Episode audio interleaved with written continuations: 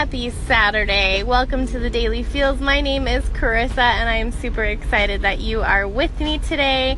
It is a beautiful Saturday. I hope it's gorgeous where you are. Coming from Phoenix, the sun is out. Everybody is excited for the weekend, including me, and I just cannot wait to see how the next couple of days unfold. Energetically speaking, we are in a little bit of a pickle. There are six planets retrograde, which means they appear to be spinning the opposite way that they normally do um, on their trajectory. And we have an eclipse on Monday, which is intense. So, for us highly sensitive people, a lot of times we um, can pick up either a form of chaotic energy or creative energy before an eclipse. Eclipse is a massive season of change.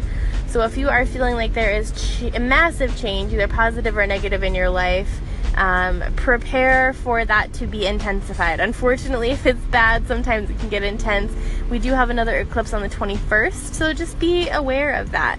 Um, the more knowledge you have, the more power you have the, on that note, I am planning out this weekend, spending this weekend in a state of bliss. I have literally organized my entire weekend around things that make me incredibly happy.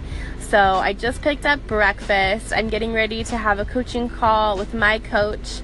And then I'm gonna go have lunch with a girlfriend, get a massage, pick up a green juice for dinner, and be asleep when the sun goes down. I'm so excited.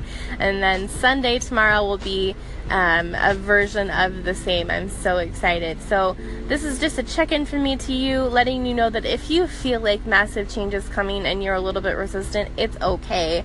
It's gonna get better. It might be a little bit worse before it gets better, but we're all in it together, and I'm here for you. If you have questions about eclipses or energy or how you can use Reiki to help yourself feel better throughout these changes, leave me a call in, or you can get to me on Twitter or on Facebook or on Instagram at Miss Carissa Moore.